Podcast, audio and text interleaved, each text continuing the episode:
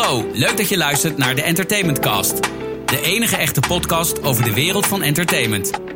Mark Hofstede, gepokt en gemazeld in nagenoeg alle facetten van de entertainmentwereld, gaat in gesprek met mensen die minstens net zo bevlogen zijn als hij zelf. In deze aflevering van de Entertainment Cast gaat Mark Hofstede in gesprek met.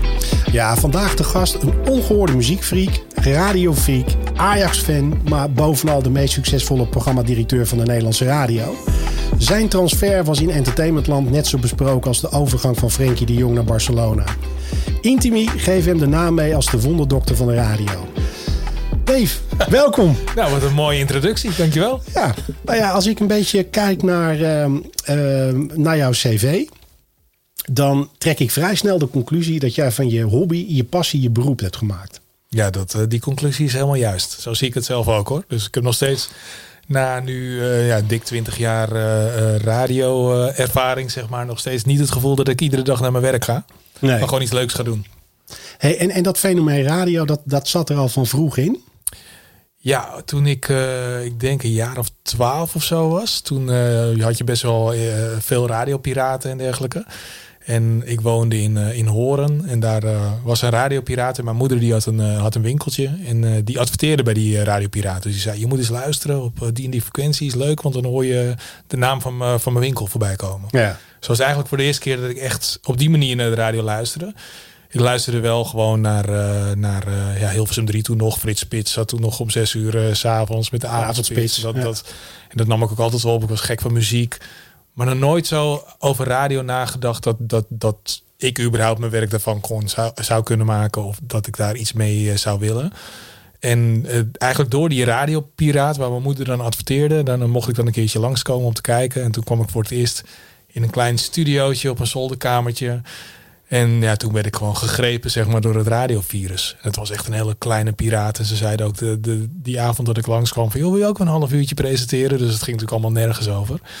Maar het feit dat ik toen op de, op de radio zat en dat mensen mij konden horen en dat ik een plaat instartte die dan iemand aan de andere kant van de radio uh, beluisterde, ja, dat vond ik iets magisch hebben. En dat heeft me nooit meer, uh, dat is nooit meer weggegaan.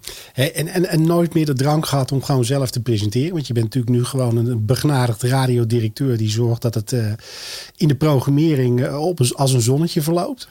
Ja, ik ben uh, toen wel uh, ook gaan, gaan presenteren. Maar toen was ik nog heel jong dus dat, met een piepstemmetje, dat klonk voor geen meter. Maar uiteindelijk wel steeds bij grotere radiopiraten gaan werken. En dat echt gewoon als DJ. Dus nog helemaal niet verder nagedacht over een andere functie bij de radio. Maar dat, dat vond ik echt heel tof. En vooral omdat ik gek was van muziek. Dus vooral mijn passie. Ik wilde gewoon mensen mijn muziek laten horen. Wat ik tof vond. En uh, nou, dat, dat heb ik uh, best lang gedaan bij wat grote radiopiraten. Uiteindelijk in Amsterdam ook terechtgekomen bij, uh, bij weer City grotere FM. radio.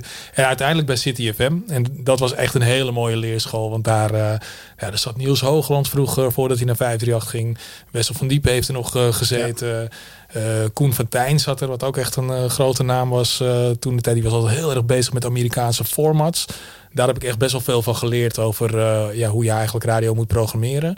En het, het, hij zat toen al een keertje bij, eh, bij Veronica ook. En Erwin van der Bliek zat er allemaal van die namen die, die toen al heel erg... Uh, ja, waar ik heel erg tegenop keek. Waar ik heel veel van kon leren. Maar um, ook daar deed ik eigenlijk alleen maar weer een, een radioprogramma. Ik werkte toen bij RAF in Amsterdam. Ja. een audio-videozaak. Uh, die hadden een filiaal in de Bijkorf op de vierde etage. Nou, dat, dat was eigenlijk mijn fulltime baan. En bij City FM kon ik iedere vrijdagmiddag tussen twee en vier kon ik daar programma doen. Ja. Nou, Bijkorf was toen al uh, zes of zeven dagen in de week open. Dus in het weekend werkte ik, waardoor ik die vrijdag dan altijd vrij kon krijgen om een uh, programma te maken. En ja, dat, dat, dat, toen had ik al het gevoel dat ik het al helemaal gemaakt had. Ik zat gewoon op City FM, wat toen echt uh, de grote concurrent van New Dance Radio was. Ja. Waar op dat moment ook Jan-Willem van Engelen bijvoorbeeld zat. Dus er zaten ook best wel veel mensen die, later weer, die ik later weer ben tegengekomen in de media. En uiteindelijk, ik las altijd alles wat los en vast had over muziek. Dus ik las de Radio and Records, de Billboard. Ik was altijd bezig met, uh, met uh, nieuwe muziek. En dat zag de directeur van uh, City FM ook.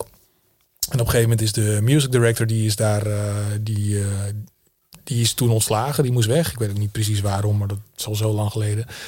En toen vroegen ze van, joh, wil jij dat niet doen? Wil jij niet muziek, music director worden van City FM?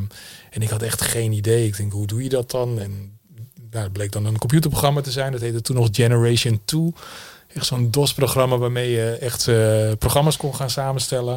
En daar ben ik me toen een beetje in gaan verdiepen. En dat vond ik echt ja, hartstikke leuk. Want wat ik al zei, ik vond het wel leuk om mensen gewoon mijn muziek te laten horen. Maar nu ging ik het voor een heel station samenstellen. Dat was natuurlijk ook wel heel tof. Ja. Dus dat ben ik toen gaan doen. En dat is, uh, ja, daar bleek ik in ieder geval wel een soort aanleg voor te hebben. Dat ging eigenlijk best wel lekker. En uh, Unco Serfontaine, die zat ook bij, uh, bij City FM. Die ging op een gegeven moment naar Radio 538. En die belde mij, die zei, ja, ze zoeken eigenlijk ook nog iemand voor de muziek. En Niels Hoogland, die zat daar ook al voor de muziek. En ja, daar kon ik hem gaan assisteren. En ja, het enige, de consequentie was dat ik geen, niet meer zelf een radioprogramma kon doen. Maar ja, ik vond dat, voelde ik eigenlijk nog meer als passie, zeg maar, dan uh, per se een eigen radioprogramma presenteren. Ja, het was ook het grootste station op dat moment. Ja, daarom. En toen de tijd, wat toen ik begon, was het uh, was eind 99. Toen, uh, nou, ik denk 5,5% marktendeel of zo. Dus was er niet zo heel groot. was al voordat Evers en zo kwamen. Maar het was wel een heel mooi moment voor mij om in te stappen. Dus je had toen Veronica FM zat er toen met Robert, Robert Jensen. Dat was een ja. grote concurrent. Die zat volgens mij toen op vier. Ik kan me nog heel goed herinneren dat ik het eerste DJ-overleg wat ik meemaakte, dat Erik de Zwart nog zei: We moeten oppassen, want Veronica komt eraan en we moeten scherp zijn. En nou ja, eigenlijk vanaf dat moment, uh, ja, uiteindelijk in april of zo kwamen toen uh, Evers en uh, Van Inkel van juist van Veronica. Ja, en toen is het echt gaan vliegen en toen werd het alleen maar groter en groter. Nou ja, het, uiteindelijk, het, het, het, had ook het Veronica-gevoel ja, in die tijd. En zeker toen die mannen kwamen. Ja, en dat was voor mij sowieso al een beetje het Veronica-gevoel. Want uh, ik als radiogek was natuurlijk echt gek van uh, ook van Erik de Zwart en, uh, en Jeroen van Inkel was natuurlijk voor iedereen Inkel. precies iedereen die, die denk ik spreekt over radio die zal zeggen dat Jeroen van Inkel natuurlijk een van de grootste goden is uh, op radiogebied zonder enige twijfel en die kwam bij ons werken dus hoe ja dat was voor mij ook echt ik was starstruck in het begin zeg maar weet je wel echt fantastisch en dat hele oude Veronica gevoel dat voelde je inderdaad echt gewoon bij ons we zaten op de op een pand in de Koninginnenweg en er werkte toen de tijd nog 45 man, dus was ook nog heel overzichtelijk. En iedereen had drie dubbele functies. Iedereen deed van alles erbij. Dus ik was muzieksamensteller, maar als ik uh, op bevrijdingsfestival uh, uh, Niels moest rondrijden omdat hij ergens verslag moest doen, deed ik het ook. Of ja. Ja, iedereen deed van alles erbij. En dat, dat maakte het ook weer een gevoel alsof je bij een piraat zat, maar dan wel een professionele. En die gewoon een heel toffe sfeer. Ja, dat, dat vond ik altijd wel grappig. Want ik had altijd een beetje het gevoel wat Veronica begin jaren 90 had. Dat vond ik in het begin bij 50 ook heel erg kleven. En je hebt natuurlijk gewoon ja, die, die omslag meegemaakt dat al die grote namen kwamen. En als ik dan, eh, we kennen die mannen allemaal, want het grootste deel zit nog steeds op de, op, de, op de radio wat dat betreft. Maar dat zijn natuurlijk allemaal mannen met een, met een ego. En dan komt daar ineens Dave binnen. Ja. Hoe heb jij je staande gehouden bij die mannen? Ja, nou ja, in het begin was ik natuurlijk ook, wat ik al zei, best wel starstruck. Dan denk je, jeetje. Maar ja, uiteindelijk zijn het ook maar gewoon uh, mensen. En wat het leuke wat ik heb gemerkt is dat het eigenlijk iedereen, ook al ben je nog zo groot, iedereen in dit vak is ook gewoon, heeft echt wel een onzekere kant of zo. Is onzeker over de dingen die hij doet. En uiteindelijk zijn het ook maar gewoon mensen. En ik uh, ben zelf altijd iemand geweest die denkt van ja, ik doe maar gewoon, ik kan geen rol spelen, ik ben wie ik ben. En ik denk dat, dat je daarmee ook het langst volhoudt. En dat je op een gegeven moment zo ook wel de, ja, het respect verdient zeg maar, van, de, van de mensen met wie je werkt. En ik ben natuurlijk begonnen als muziek samensteller. Dus toen, ja, dat was een, uh, een, een, rol waarbij ik ook nog best wel mooi op de achtergrond kon werken. En niet per se meteen met die mensen Weet je, ik maakte, ik maakte de lijstjes voor ze, zeg maar, qua muziek. Maar verder uh, bemoeide, bemoeide ik me natuurlijk niet met hun programma. Nee. Uiteindelijk werd ik uh, assistent uh, programmadirecteur en uiteindelijk programmadirecteur en radio. Dan is het natuurlijk een hele andere rol. Maar dan heb je al wel eigenlijk, werk je al zo lang met die mensen samen, dat, dat je elkaar echt wel kent en dat je ook echt wel accepteert als je, als je, ja, als je een keer wat moeilijkere gesprekken moet voeren. Ja, precies. Dat, maar ik, ik, ik kan me voorstellen, heel veel van die mannen komen natuurlijk uit het, uh, ik noem het, het het mooiste tijdperk vandaan, want toen kon alles nog. Ja. En ja, weet je al, de, de, de komst van commerciële stations hebben natuurlijk toch een aantal dingen in een ander daglicht gezet. De rol die jij hebt is best wel een lastige, want er komen honderden liedjes iedere week uit. En dan ben jij toch de scheidsrechter over dit liedje wel en dat liedje niet. En dan ja. heb je nog eens een keer de disjockeys die wat willen. Klopt. Hoe ga je daarmee om?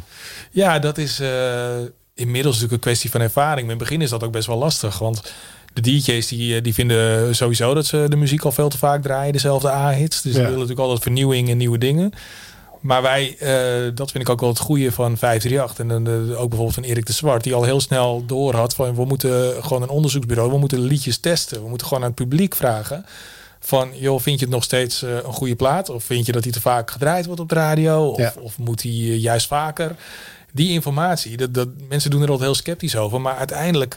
Meet is weten. Precies, en het is gewoon niets meer niet anders dan dat je gewoon aan je luisteraar gaat vragen van joh, wat vind jij eigenlijk? Wat vind jij nou van de muziek die we draaien?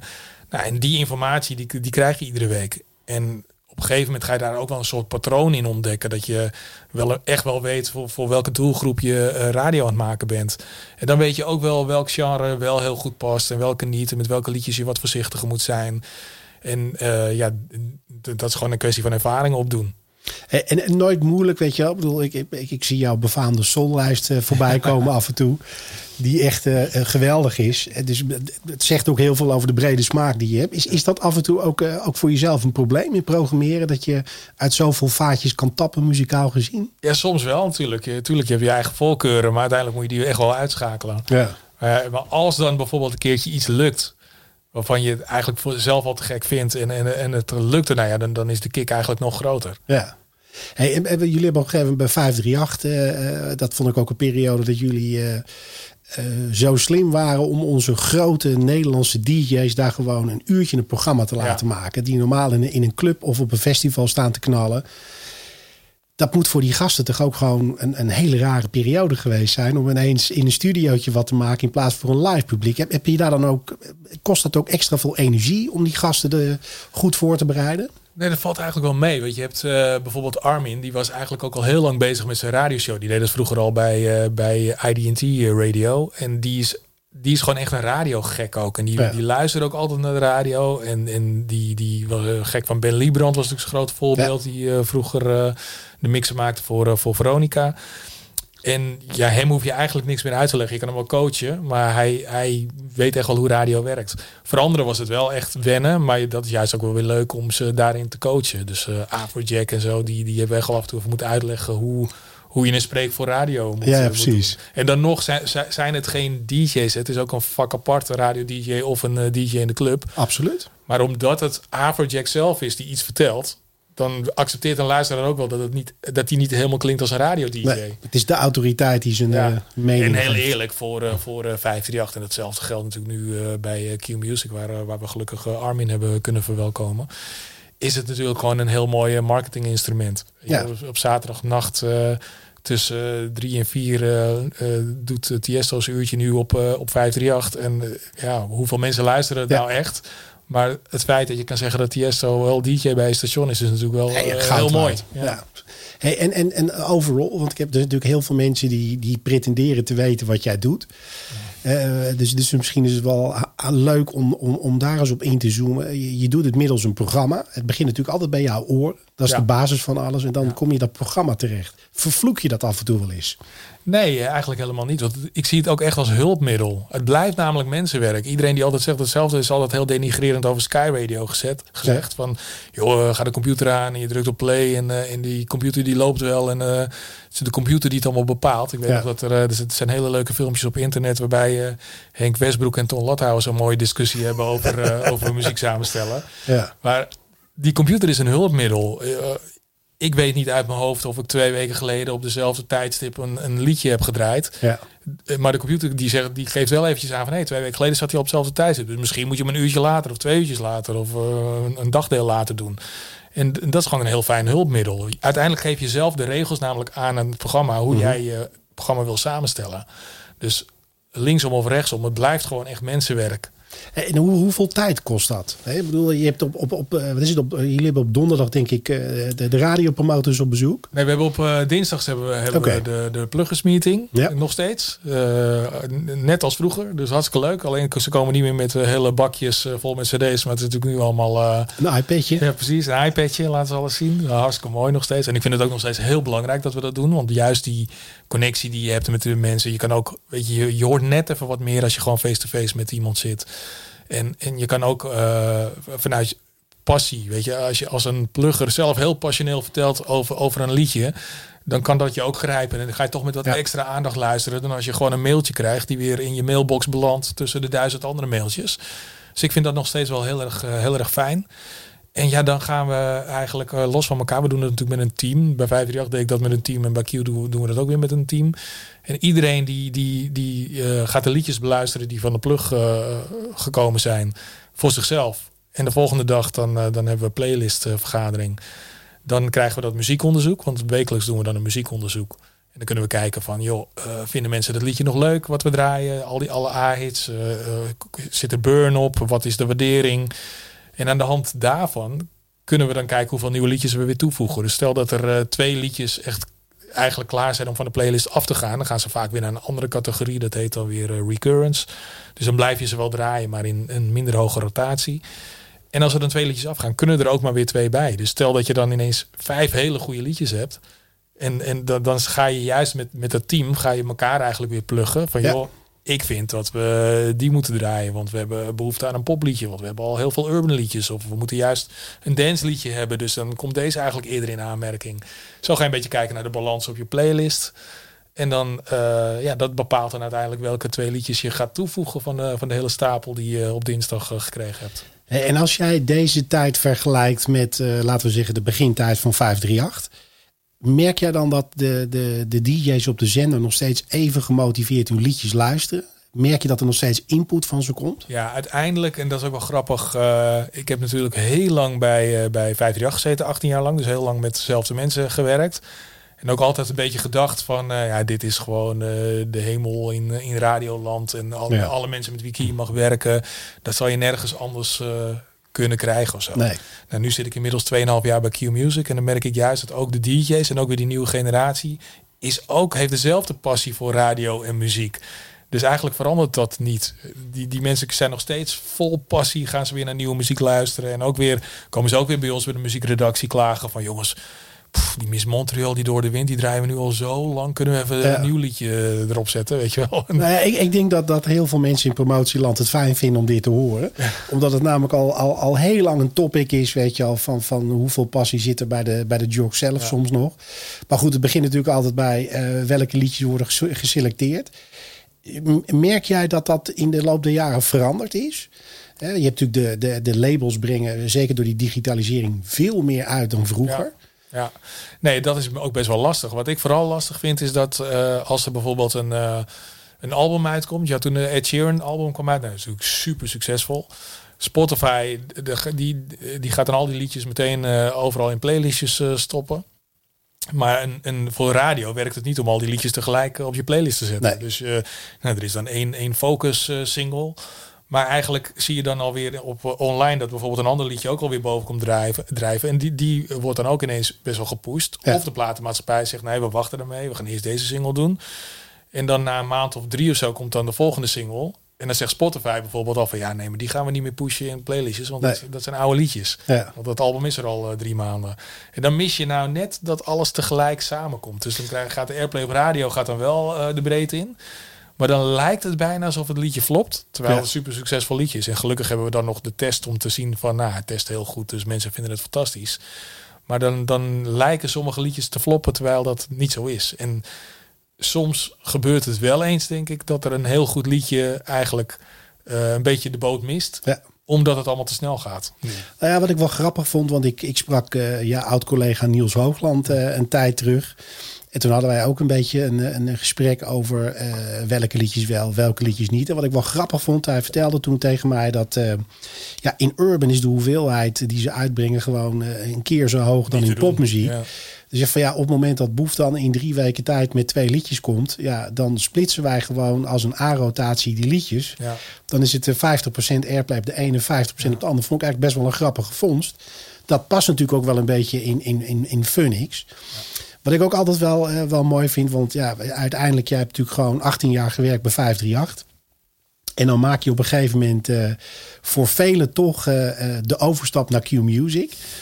We hadden het in het voorgesprek er al over dat ja, hoe hoger je in de boom zit, dan is iedere, iedere stap die je maakt voor velen altijd uh, een verrassing. Dat was het in, ja. hè? een beetje de, de flauwe grap die ik maakte, weet je wel. Wat, uh, wat, wat de, de, de transfer van uh, Frenkie de Jong naar Barcelona, dat was eigenlijk ook jouw overstap naar Q Music. Hoe, wat was voor jou het belangrijkste argument om te zeggen van ik ga die uitdaging aan? Want ik denk dat ieder radiostation van Nederland heel graag jou had willen inlijven. Nou, het, het lastige was, het was echt een hele moeilijke beslissing, moet ik ook eerlijk toegeven. Want 18 jaar 538, dat, dat zit in je bloed, weet je. Ik bedoel, ik heb nog steeds een, een paasgroen hart, want ik, en juist met de mensen met wie ik vroeger gewerkt heb, ook een Lex Harding, Erik de Zwart, mensen waar ik vroeger tegenop keek, daar heb ik zo ontzettend veel van geleerd en zo'n mooie tijd uh, meegemaakt. En je hebt dat echt helemaal uh, mede helpen opbouwen tot wat het is geworden. De nummer 1 uh, radiostation voor een hele lange periode, van 2004 tot, uh, tot 2017. Dus ja, dat is echt wel een, een deel van je leven wat je niet zomaar opgeeft. uiteindelijk was ik doorgegroeid tot radiodirecteur. Dus ik was ook verantwoordelijk op een gegeven moment voor Sky Radio, Radio Veronica en Radio 10. En dat is aan de ene kant natuurlijk een, een geweldig iets als je radiogek bent en je hebt de vier uh, mooiste radiomerken onder je hoede. Ja, dat, dat vond ik wel sowieso een onwijs mooi compliment dat ik dat uh, mocht gaan doen. Heel blij mee. Alleen het bedrijf is wel zo groot. En als je dan een beetje uh, ja, toch wat ouder wordt. Je hebt wel al een lange periode daar gewerkt. En wat ik aan het begin van het gesprek zei. We werkten daar met 45 man in het begin bij, bij 548. Iedereen deed van alles. Nou, op het laatste moment dat ik er zat in 2017 werkte er 260 man. Ja, precies. Dus dat werd een stuk groter. En ik was um, radiodirecteur geworden, waardoor ik ook gewoon heel veel in meetings moest zitten en echt ja, meer echt de bedrijfscultuur moest, uh, moest bewaken en doen. Ja, dat vond ik best wel een gevecht. Want je komt van, van een heel leuk groepje, wat jij ook al zei, dat oude Veronica gevoelde ja. zo, naar een heel serieus bedrijf die ook op een andere manier aangestuurd uh, uh, wordt. En wat ook onontkoombaar is, denk ik, als je zo hard groeit. Maar ik miste wel, begon wel steeds meer die passie te missen. Mijn passie is ooit begonnen met radio door de muziek. En daar kwam ik ook wel steeds meer verder vanaf te staan. Er werd ook echt gezegd, ik zat bij alle playlistvergaderingen, dus van Sky, van, uh, van uh, Radio 10. Nou, Radio 10 heeft niet echt playlistvergadering, maar sprak ik heel veel over met Roland Snoeier. Uh, bij 538 zat ik nog iedere week bij de playlistvergadering. Ik koos de alarmschijf nog. En andere directieleden zeiden zeg maar, jeetje man, dat je dat nou nog allemaal zelf doet. Daar heb je je mensen toch voor, dat doe je toch niet. Terwijl het voor mij draait het daar juist om. Dat is het Basis. hart van de ja. radio, dat is de core business. Ja, en dat liep gewoon op een gegeven moment steeds verder uit elkaar. En toen dacht ik van ja, ik moet. Ik wil gewoon weer terug naar mijn passie. En, en ik wil gewoon weer eigenlijk met, me, ja, met mijn benen op de werkvloer staan. En ja. gewoon helpen bouwen aan een, uh, aan een tof radiostation. En toen ik die keuze had gemaakt om te stoppen. Uh, ja, dat was eind december. En uh, ik geloof dat we half januari, dus de, binnen twee weken, toen hing Q Music aan de telefoon. En, en in het begin had ik zoiets van ja, dat kan nooit als de grote koen. Het is toch een beetje alsof je van Ajax naar Feyenoord uh, gaat. Dat kan ik eigenlijk niet maken of zo voor mijn gevoel. Maar uiteindelijk ben ik daar gaan praten en voelde ik dus ook weer die passie. En, en toen ik daar op de werkvloer was, had ik zoiets van ja, dit is wel weer een beetje het 538 van vroeger. Met een soort nieuwe generatie mensen. En ik kreeg carte blanche om eigenlijk te doen wat ik wilde. Zeiden zoiets van ja, we zijn heel hoog ver gekomen met Q-Music. Uh, heel veel met eigen talenten, super knap. Maar we willen die laatste stap maken. En dat, dat lukt ons gewoon nu nog niet. En we hopen met jouw ervaring, met uh, ja, 18 jaar 538, een heel lange marktleiderschapervaring, zeg maar, dat, dat we die laatste stap wel uh, kunnen zetten. Ja. En uh, ja, daarvoor kreeg ik ook al een soort van carte blanche. En toen heb ik gezegd, van, nou, als ik het op mijn manier mag doen, dan wil ik dat heel graag doen. Maar dan wil ik me ook inderdaad weer met de muziek kan bemoeien ja. en met alles bemoeien. En ja, dat, dat, dat mocht. En toen had ik zoiets, ja, waarom eigenlijk niet? Nou ja, het is, het is grappig, want je hebt natuurlijk gewoon de laatste jaren met, met John de Mol samengewerkt. En dan maak je de overstap en dan kom je eigenlijk weer bij een andere groot mediabedrijf uh, terecht. Uh, wat volgens mij 100% uh, ja, de footprint heeft staan in de Vlaamse media. Ja, klopt. Wat is in jouw optiek het grootste verschil tussen die twee? Want het zijn allebei hele serieuze spelers, maar die allebei volgens mij een totaal andere strategie hanteren om hun business uit te rollen. Ja, ik denk dat uh, DPG gewoon heel uh, sowieso, ze laten ons heel vrij. Dat, is, dat vind ik zelf heel fijn. Want uh, ik zou het lastig vinden als zij zich overal mee zouden bemoeien. Ik denk, ja, als je mij dan vraagt, moet je hem ook wel mijn gang uh, laten gaan. Klinkt misschien arrogant, maar nee, op een gegeven moment wil dat je... heb je bewezen, dus dat ja, lijkt op me een gegeven logisch. moment wil je wel zo, zo het liefst werken. Uh, maar ook heel respectvol. Ik, ik weet nog dat ik naar uh, België reed om daar uh, gesprek te hebben met, met de baas. En dat, dat die ik, ik heb ook een keertje, de, heb ik jou wel eens verteld, ook het voorgesprek uh, gesprek gehad hier bij de publieke omroep. En, en daar moest ik mezelf bijna opnieuw gaan bewijzen. Ik dacht van ja, sorry hoor, ik wil niet uh, arrogant zijn, maar je weet wie je binnenhaalt. En dan uh, nu ga ik niet op mijn knieën leggen of ik hier alsjeblieft mag komen werken. En toen ik in België kwam, die waren gewoon zelf helemaal voorbereid. Die wisten precies waar ik verantwoordelijk voor ben geweest en wat ik gedaan had. Uh, ik weet nog dat, dat, dat ze zeiden van nou, nou, vertel maar eens wat over jezelf. En in een minuut of tien uh, had ik een beetje geschetst wat ik allemaal gedaan had. En toen zeiden zij van nou, dat is echt veel te bescheiden. Want je hebt dit nog gedaan en je bent hier verantwoordelijk voor. En je ze hadden een huiswerk goed gedaan. Ja, heel goed. En, ja. en, uh, hm. en het feit, ja, ik heb toen ooit natuurlijk verantwoordelijk, ook mede verantwoordelijk geweest voor de breuken tussen Mattie en Wietse. Wat voor hun natuurlijk echt verschrikkelijk was. Ja. Uh, maar zij draaiden het juist om en zeiden ze, ja, als je dat voor elkaar gekregen hebt, dan uh, willen we eigenlijk heel graag dat je bij ons komt werken. En, ja. uh, en we willen nummer 1, dus dat was wel de opdracht. Het moet wel nummer 1 worden, ja. maar dan wel. maar ja, de, uiteindelijk lukt dat dan ook. Ik bedoel, ja. de, de, het momentum dat wij nu deze podcast hebben, vanochtend zijn net de cijfers bekendgemaakt over heel 2020. In 2019 hadden jullie een marktaandeel van 14,9 procent. En over 2020 zijn jullie gestegen naar 17,5 procent. Dat is een ja. bizarre jump in radioland. Ja, ja, ze zeggen wel een slow business, maar dit is echt uh, heel hard gegaan. Dit is weinig slow. Ja. Maar, maar het, het, moet toch ook gewoon een enorme kick zijn om, om uh, en, en, niet als, als, een, als een natrap of wat dan ook, maar om te zien dat je vanuit je eigen kunde het dat, voor elkaar krijgt om, om na dat eclatante succes bij 538 dat toch ook te presteren in Q. Dat is het vooral eigenlijk. Weet je, dit, dit, ik, 538 gaan me nog steeds na aan het hart. Dus ik wil niet dat, het, dat ik dat zie afglijden of zo. Maar het, gewoon het feit dat ik nu wel heb kunnen bewijzen dat het met, met hoe ik wil werken. En, ja. en, en, dat dat wel in ieder geval een manier is die ook werkt. Ja. En, en bij 538 had je natuurlijk ook altijd wel een beetje dat mensen zeiden: ja, jullie hebben Evers. Dus dan uh, vind je het gek, weet je wel, dat ja. jullie zo goed scoren. Wat natuurlijk deels ook zeker waar was. Want die uh, was uh, is de beste DJ die er ooit geweest is. en de beste ochtendshow die er ooit geweest is. Maar ja, bij Q kon ik eigenlijk weer van, uh, van uh, gewoon bouwen van wat er al stond. Ja. En daar stond al qua talent in ieder geval heel wat. Maar ja, we hebben wel nog wat dingetjes aangepast. En, en het is uh, ja, als een soort verdubbelaar ingegaan, zeg maar. Dus we zijn echt... Nou ja, ik, ik, ik vind het heel knap. Ik, ik ken Rob Esther, die, die, die met jou werkt ja. natuurlijk ook heel goed. Dat heb ik altijd een ongelofelijke steady mover gevonden. Ja. Doet geen rare dingen. stick to the plan is altijd een stickertje wat ik Zeker. het liefst op een, op een plakte gewoon was dat ook gewoon gelijk van, joh, hey, we hebben de missie en we gaan dat samen doen? Of kostte dat toch wel wat tijd om alle neuzen de goede kant op te krijgen? Ik moet zeggen dat me dat heel erg is meegevallen. Daar was ik ook best wel een beetje bang voor, want Rob en ik waren eigenlijk natuurlijk altijd jarenlang elkaars concurrenten. concurrenten Hij zat precies. al jaren bij Q ja. en ik al jaren bij 538. We hebben ook wel eens wat discussietjes gehad, maar uh, alleen maar mooi. En dat geeft ook wel aan de passie die hij uh, heeft, ook voor het merk. Hij is ook ontzettend belangrijk als een soort geweten van Q. Wat ik vroeger van 538 was, zeg maar, is hij een beetje Absoluut. van Q. Dus als ik wel dingen te ver wil uh, doorvoeren of zo, dan kan hij even op de rem trappen van, dat moeten we nu echt niet doen, want dat, uh, dat werkt niet bij ons. Of we moeten dat op een andere manier insteken. Maar ik weet wel dat er, uh, daar hebben we het laatste val nog over gehad met z'n tweeën, dat er uh, in, in Pluggersland redelijk wat uh, flesje champagne op zijn gezet, dat wij binnen drie maanden elkaar de tent zouden uitvechten. Vandaar, vandaar de vraag. En ik vind het wel grappig, want wat ik zeg, ik, ik ken Rob ook een heel klein beetje. En wat ik altijd aan Rob mooi vind, ja is ja en nee is nee. In ja. een zekere zin heb jij dat ook. Ja. En dat kan goed gaan en dat kan slecht gaan. Maar jullie hebben bewezen, ja. wat dat betreft, gewoon enorm complementair aan elkaar te zijn. Want anders maak je deze jump niet we, we, hebben volgens mij ook best wel veel discussie gehad de afgelopen jaren over uh, vrouwen op de radio. En, en, dat is altijd een, een, een heel. überhaupt is dat die, die hele gendergelijkheid een, een ding.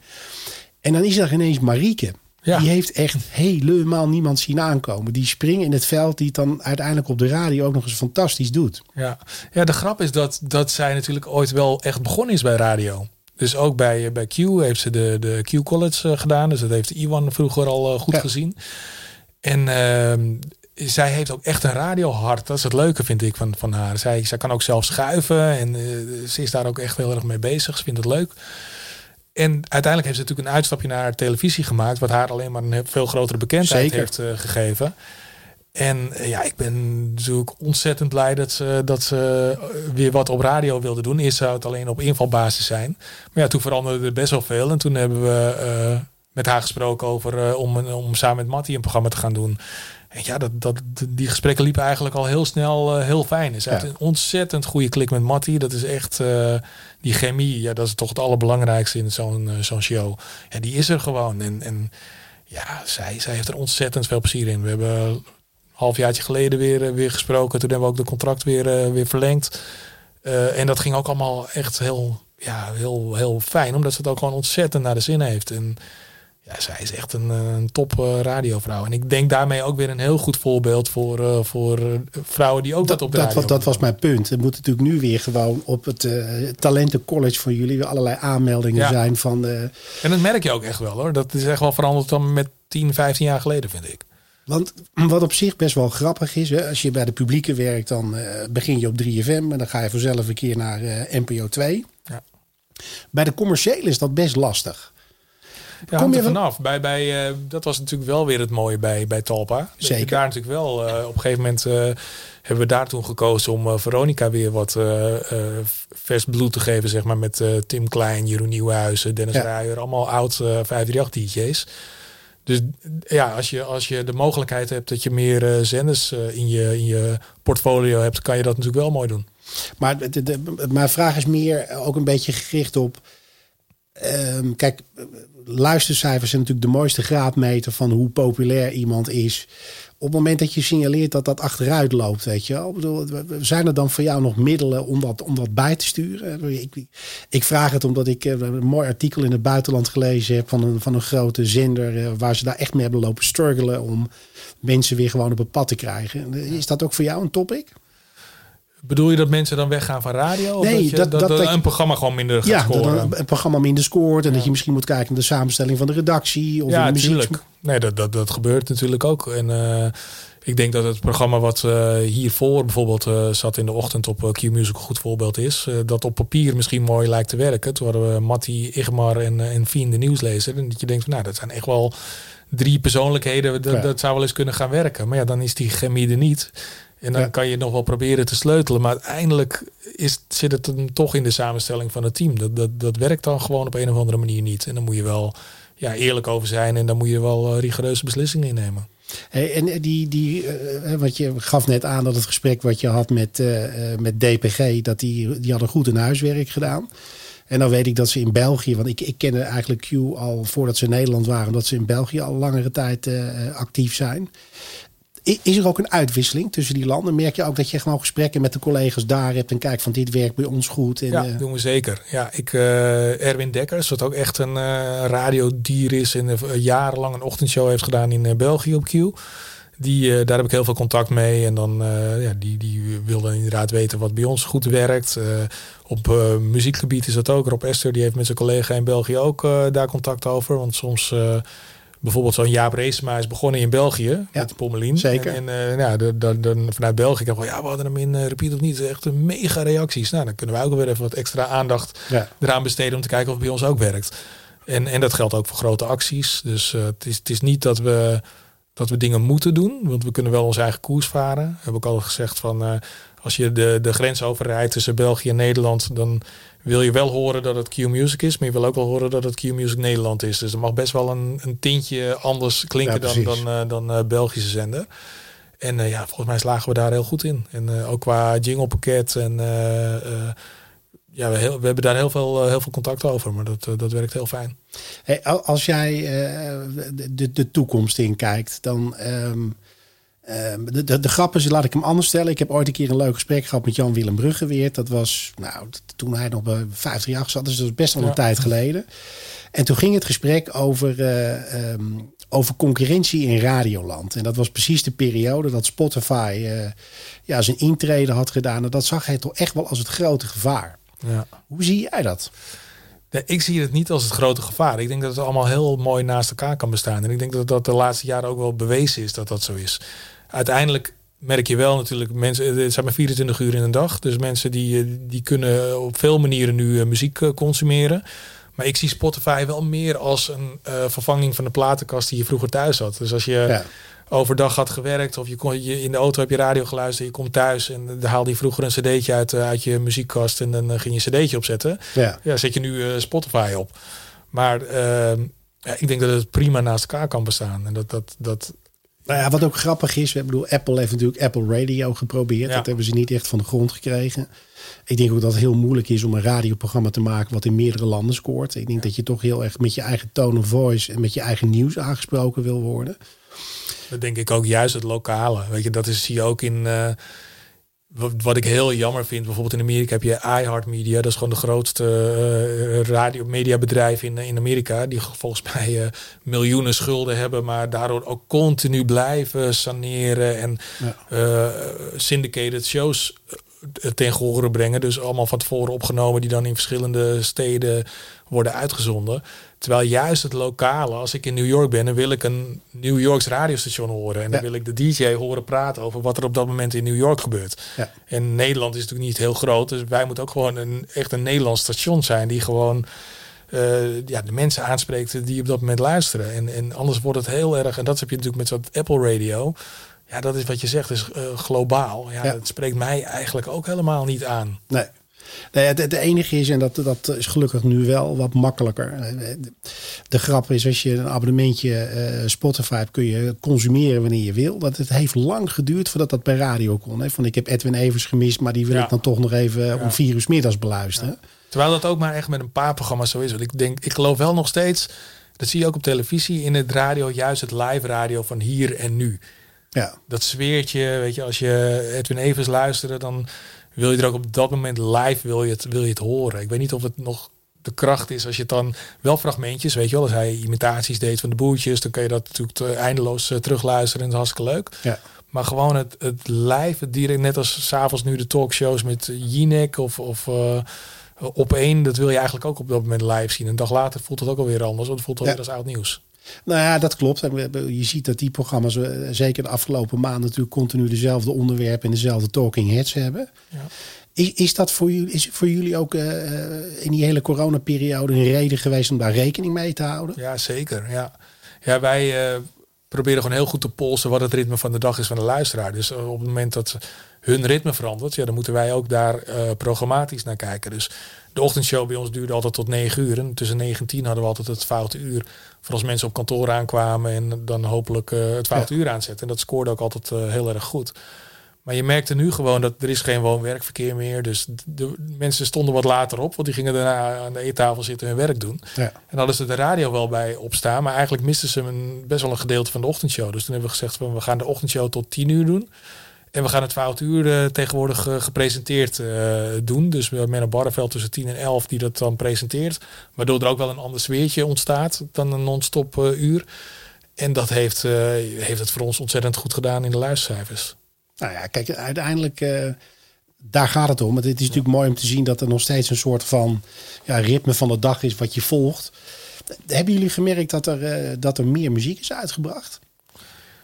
Ja, maar dat is wel ik weet niet of dat per se door uh, corona komt. Misschien ook wel. Maar ik, ik, verwacht ook nog wel een hozen van, van heel veel artiesten die het afgelopen jaar vooral hebben geschreven. Dus die komend jaar uit zullen komen met uh, nieuwe muziek. Dus ja, dat, dat gaan we nog krijgen, denk ik. Ja, het is wel grappig dat je dat zegt. Want uh, er is bij mij heel veel muziek geproduceerd, vooral in die coronaperiode. Het heeft ook heel lang geduurd voordat mensen uit een hamsterbal kwamen. Want ja. hadden zoiets van, ja, ik kan niks, ik mag niks. Dus ik denk dat er nog wel mooie dingetjes uit gaan, gaan vloeien.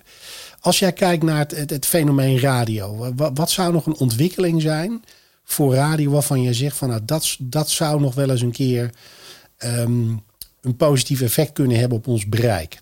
Ja, ik denk dat uh, als je echt in de toekomst gewoon gepersonaliseerde radio kan maken, dus dat je echt kan zeggen van ik wil uh, bij wijze van spreken de urban muziek van Funix maar ik vond Edwin Evers wel altijd lachen. Dus die wil ik er tussendoor horen met, uh, met, uh, ja. met zijn items. En ik wil het, uh, het sportnieuws daarbij horen. Dat je dat allemaal zelf kan selecteren.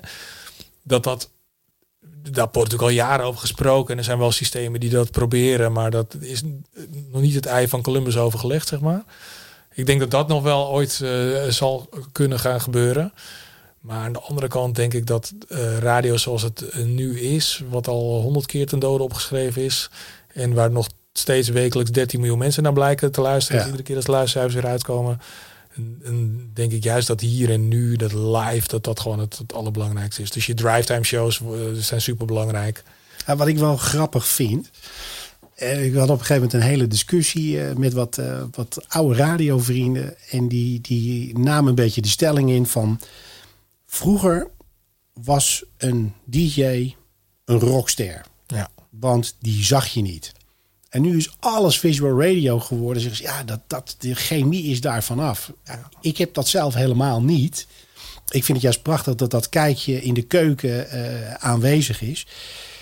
Merken jullie ook dat dat toch gewoon echt veel gebruikt wordt? Dat mensen die, die magie en die gezichten willen zien in een studio? Ja, ik denk wel dat dat, dat dat bijna onontkoombaar is om dat te doen. Dus je bent nu ook veel meer een gezicht als DJ. Ja. Kijk, vroeger had je natuurlijk. Soms word ik ook wel een beetje moe van, van, van de, discussies over vroeger. Van ja. Uh, uh, op, uh, als ik dan een programma had op Hilversum 3, uh, luisterden 3 miljoen mensen en ik kon niet meer over straat lopen en ik was mega ja. beroemd. Ja, dat is natuurlijk allemaal veranderd. Omdat je vroeger had je alleen maar Hilversum 3 en verder is helemaal niets. Dus nee. er was ook helemaal geen concurrentie. En je had ook geen Spotify, en je had ook geen YouTube en je had helemaal niks. Nee. Dus, je, dus dat is ook niet zo gek. Dus al, al maakte je eigenlijk een heel slecht programma, dan nog had je een paar miljoen luisteraars. En ik durf echt wel te zeggen dat we in Nederland gewoon op heel hoog niveau radio maken met z'n allen. En dat, dat alle stations, dat daar heel goed over nagedacht is. Dat er veel meer uh, concurrentie is natuurlijk dan vroeger. En dan ook nog eens de, de, de social media die erbij komt kijken. En, en de, het visuele aspect, ja, dat hoort er nu allemaal bij. Als je dat nu niet meer doet, ja, dan... dan nee, uh, dan haak je af. Dan haak je af. En, en als ik nu kijk naar, uh, we hebben Bram Krikke bijvoorbeeld, die een programma doet bij ons. Ja, die, die heeft 1 miljoen volgers op Instagram. Ja.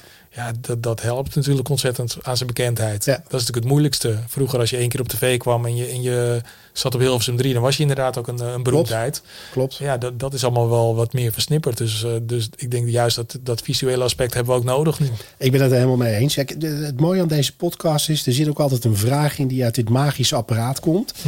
als jij een getal roept uh, tussen de 1 en de 6, dan, uh, dan komt er vanzelf iets uit. Tussen de 1 en de 6? Ja. 5. Wat was je grootste blunder?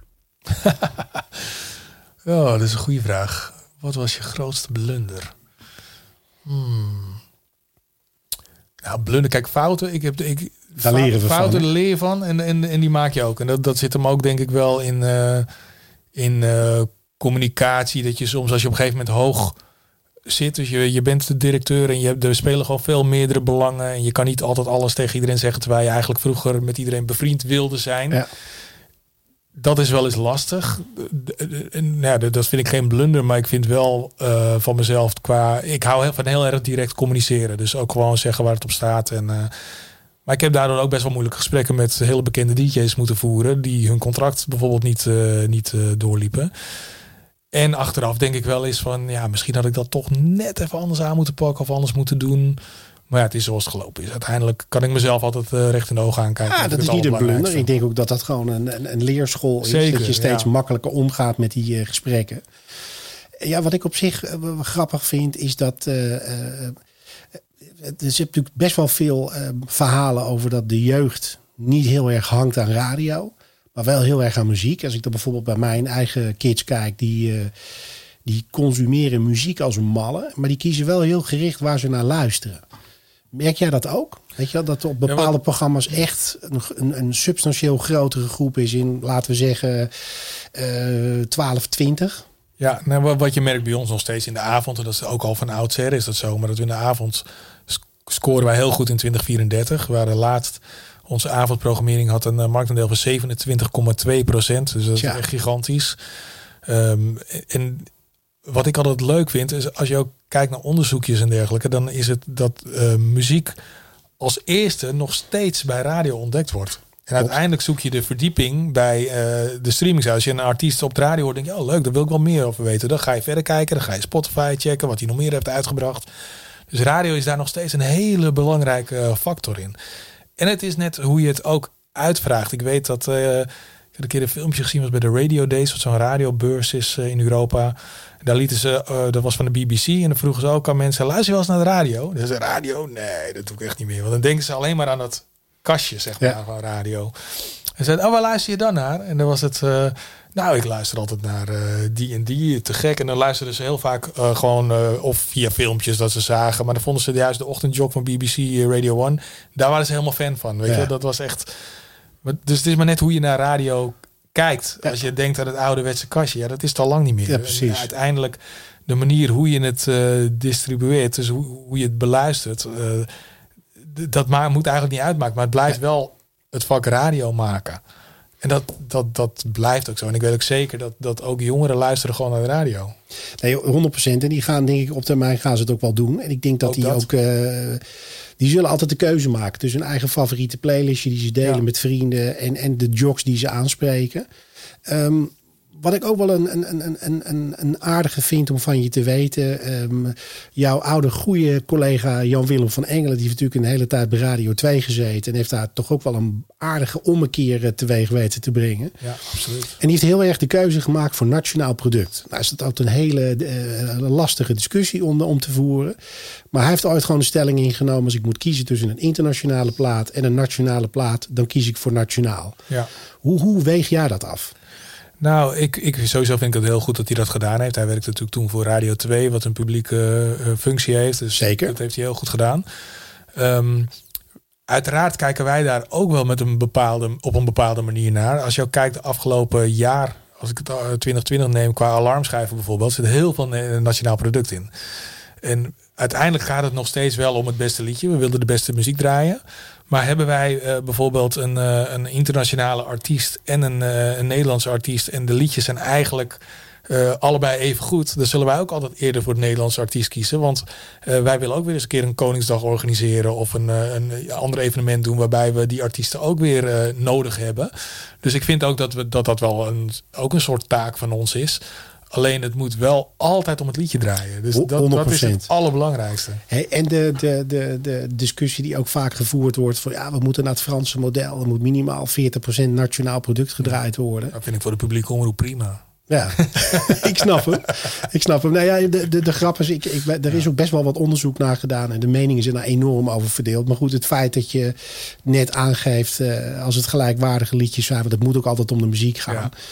Dan is het eh, fijn om te weten dat eh, ook bij Q de nationale artiesten gewoon nog steeds een mooi huis hebben om een carrière denk- te bouwen. Ik denk ook als je kijkt de afgelopen jaar of afgelopen twee jaar naar onze toevoegingen, dat we dat echt wel eh, dat, dat we heel veel nationaal product hebben gedraaid. Zeker.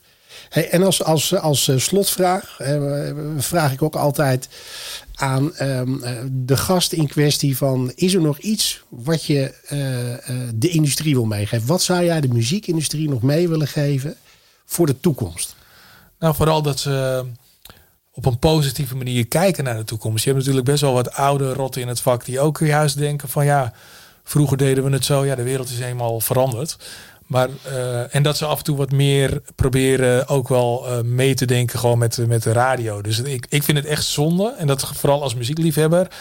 Als ze gewoon goede liedjes sneuvelen om, om, omwille van tijdsdruk. Of omdat het dan al eh, wel eh, eh, naar Spotify is gegaan. Omdat, wat natuurlijk ook een heel belangrijk onderdeel is. Maar ik, ik zou het wel fijn vinden als, we de, als daar meer overleg over is of zo. Maar je merkt gewoon dat die wereld wel veranderd is. Weet je, er was eh, vorige week ineens weer een nieuw liedje van, eh van eh, Ed Sheeran of twee, drie weken geleden. En, en platenmaatschappij wist ook niet eens dat die kwam bij wijze van spreken. Nee. Dat, dat gebeurt natuurlijk ook heel veel. Ja. De, de grotere artiesten die hebben wat dat betreft een behoorlijke vinger in, in Ja. de pap. Hey, ik wil jou onwijs danken voor dit gesprek. Ja, dankjewel. En zijn. laten we hem vooral nog een keertje overdoen om het eh, prachtige fenomeen radio gewoon nog eens een keer eh, in de spotlights te zetten. Ja, heel fijn. Leuk. Thanks. Dankjewel. Je luisterde naar de Entertainment Cast. De Entertainment Cast is een initiatief van Mark Hofstede, oprichter en eigenaar van Ambassadors of Entertainment. Hopelijk treffen we elkaar weer bij een volgende aflevering van de Entertainment Cast.